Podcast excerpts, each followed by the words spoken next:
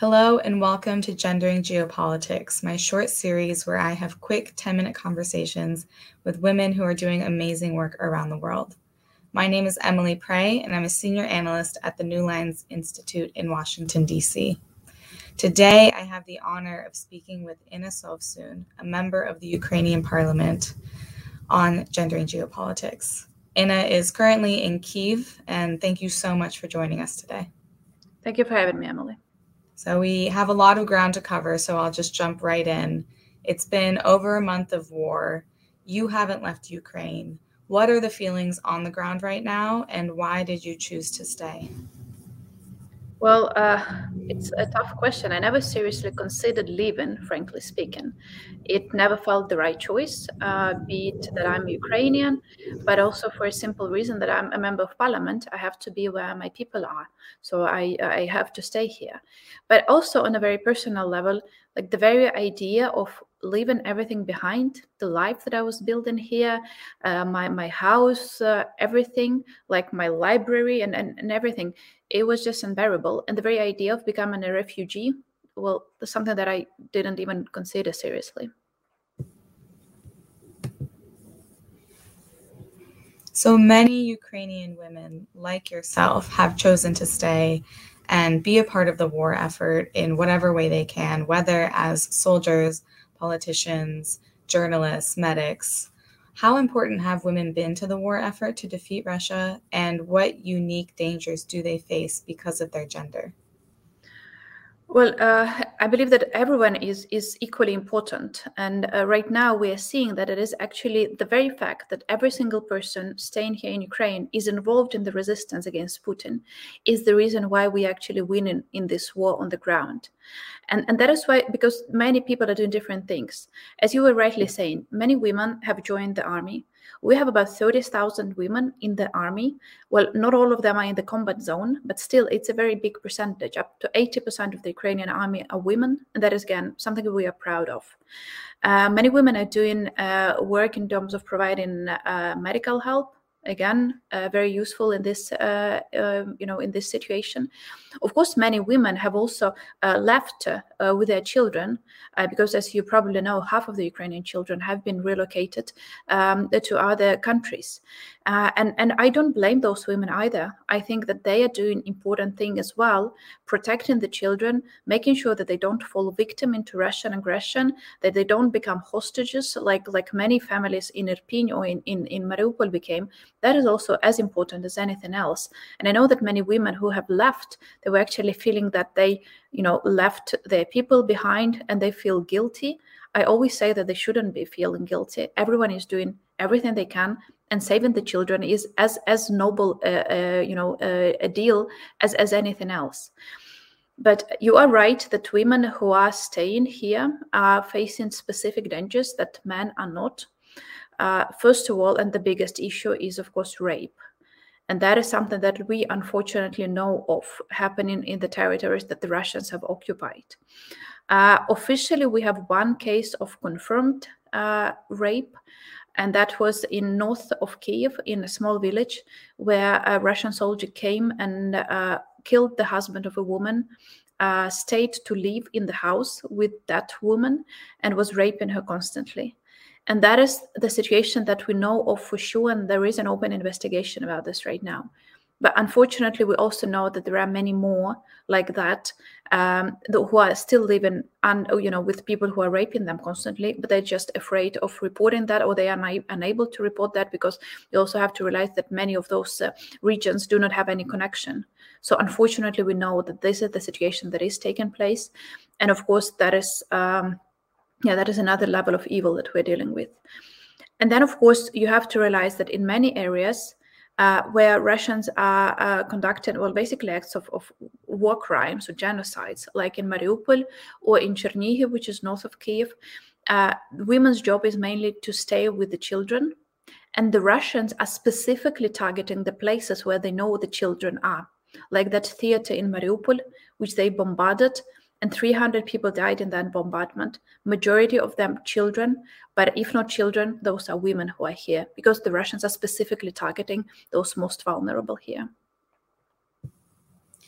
as you mentioned, the there's been a huge displacement of children from Ukraine, the largest displacement of children since World War II, with more than half of Ukrainian children being forced to flee the country. What kind of future do you see for these children?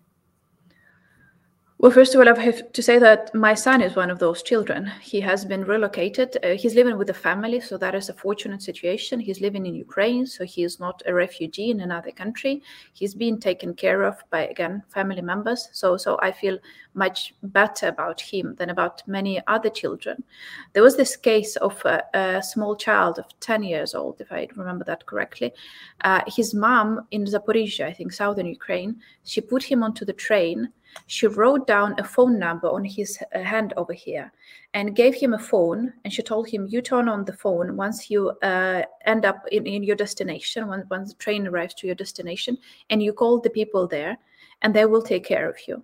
And she had to do that because she couldn't leave the city because she had a mother who was very sick and, and she was immobile and she couldn't move her mother.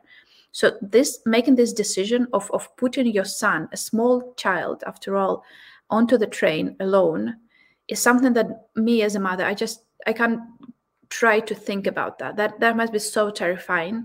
And we're so happy that that's that particular kid is is alive and well. But but that is just uh, for you to understand that the level of, of threat that children are under here. And i do hope very very very much trust me so much that all those children will be able to come back here to ukraine. But i understand that not all of them will some of them are heavily traumatized uh, psychologically and they're just scared. I know many cases where children uh, stop talking after they have seen heaviest bombardment in their cities. Now, some children are talking uh, weirdly; they're stuttering or something like that because of the psychological trauma that they have um, they have uh, faced. Some children are, are, physically wounded and they need very strong, uh, you know, medical support. Uh, but then also some children are with families who uh, who have lost everything, like their houses have been burned. Their you know all, all they they had was was destroyed by Russians, or the Russians have captured the, the city that they are from, and they basically have nowhere to go back to. And I'm very scared that those particular families will not be able to return unless we get, you know, uh, the possibility to help them. And that is that is what I'm scared of. Uh, because with all those relocation of children, if we do not return them back home, we shall have basically a lost a lost generation here in Ukraine, and that is also very scary, not for for the current day, but for the future of the country overall. I just want to thank you for highlighting the civilian cost of this war. There are children, there are families, women, and men who are being affected in ways that we cannot even imagine, especially myself as an American living in the US right now. I cannot even imagine what Ukrainians are going through right now. So, uh, looking... can I uh, comment shortly on that? Yeah, because I hear that a lot from people saying, "I, as as an American, I as as a you know Englishman, I'm as a Frenchman, cannot understand what you're going through." Me as a Ukrainian, two months ago, would not imagine that happening and that is important to understand. This is the change that has taken place so rapidly in our lives. And of course, we did have the war for eight years, but for the absolute majority of Ukrainians, it was very distant. It was not something that was affecting the everyday lives of, of Ukrainians.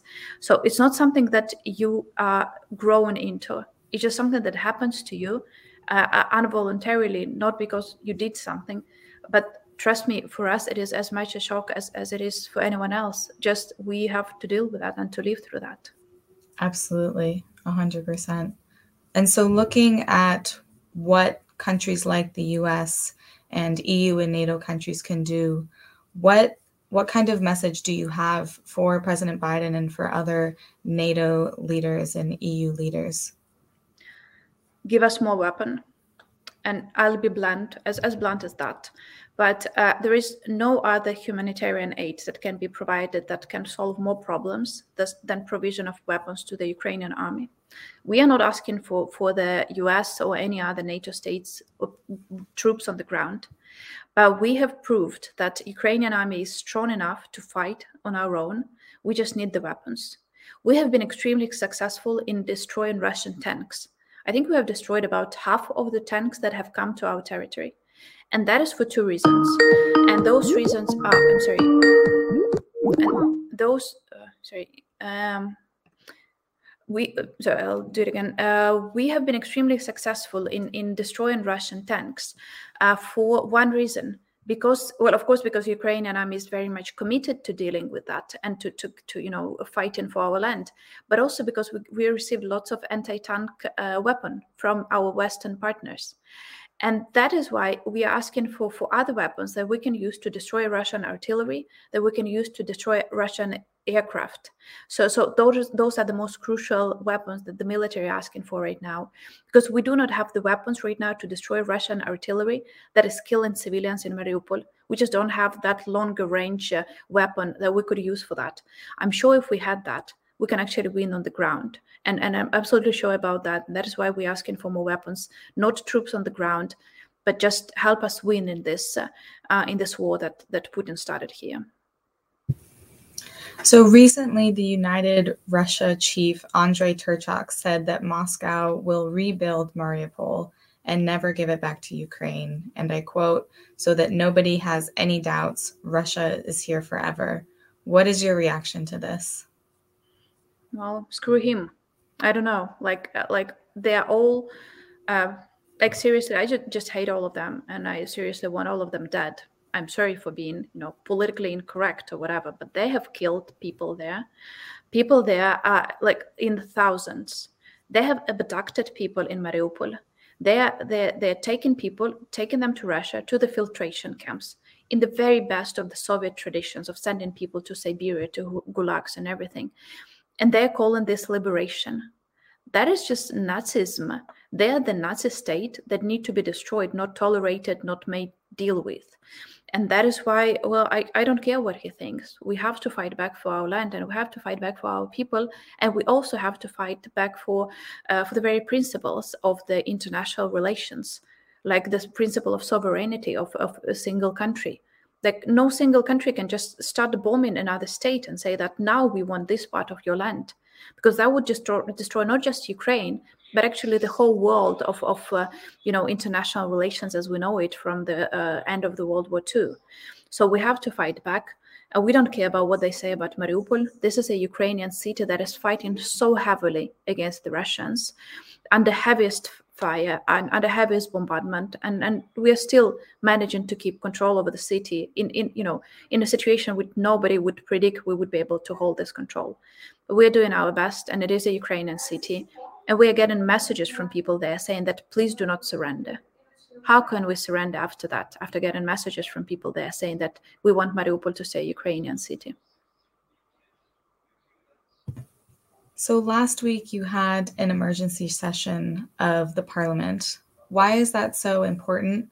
And why is it important to continue to do normal things like this, like running the country, even in the midst of Russian attacks? Well, uh, there are two reasons for that. Reason number one is that there is some legislative work that needs to be done. We do need to change lots of legislation given the military situation here. Uh, I don't know, relocating money to the army, uh, lowering taxes so that uh, at least some businesses uh, can survive and continue working here in Ukraine and supporting the economic activity, and many other thing, things. But then also on a higher political level, we need to show to the people here in Ukraine that we are not leaving them, that we are here just like they are, and that we continue to fight. It's important for the people in the country, but also it's important for the world to see that we keep on fighting. We are not surrendering, we're not giving up, we are not leaving, we are still here. And, and we continue our fight against this aggression. And I believe that is that is crucially important to show to the world that we keep on fighting and we shall not give up. And in our last minute, just very briefly, how does it feel to be Ukrainian and to be a Ukrainian woman right now? Uh, I can explain that in one word, but I will just give you several um, descriptions. Well, first of all, I, I, I, will be honest with you, we're all scared. Uh, waking up every morning, uh, learning about yet another bomb striking yet another city is scary. Learning about all those deaths is scary going to bed thinking that the bomb might drop onto your house is very scary. And that is the reality that we're dealing with. Uh, of course, we are all very much concerned about those loved ones who are in the army, Like every single minute, I'm thinking about my boyfriend who is in the army and I'm worried sick about him. Can't even explain to what level I'm, I'm, I'm worried about him. I'm worried about the future of my son. And, and I want to make sure that he has a country to, to live in and to rebuild in the future. But then also, I feel extremely proud for the people in my country, as I've never felt. And we also feel very much united all together right now, as we never felt before. And I think right now there is this mixture of fear and also pride for being Ukrainian, um, for being able to speak for you know uh, uh, to speak loudly about the values that we support, that we promote, uh, is extremely you know powerful and empowering. Uh, and I think that is the mixture most of all that I'm feeling.